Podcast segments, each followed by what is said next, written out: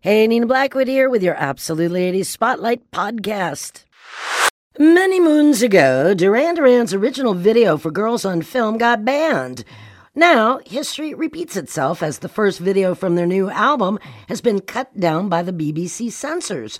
Fallen Down is inspired by the recent glut of Hollywood starlets bouncing in and out of rehab, which is literally what the main character does. She's kicked out of the center operated by a lab-jacketed Simon Le Bon and his cronies, and at the end, she's drinking champagne even before she gets into her car. The BBC thought it was too controversial. BBC, that's what's actually going on. Come on.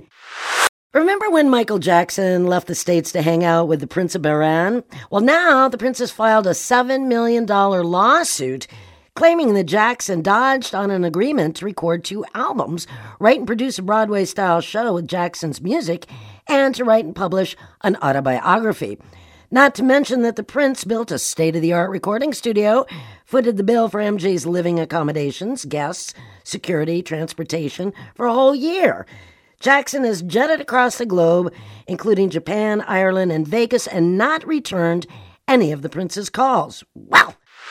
Annie Lennox's show in Boulder, Colorado was interrupted when she fled the stage after seeing a guy in the crowd approach wearing a gas mask and cape.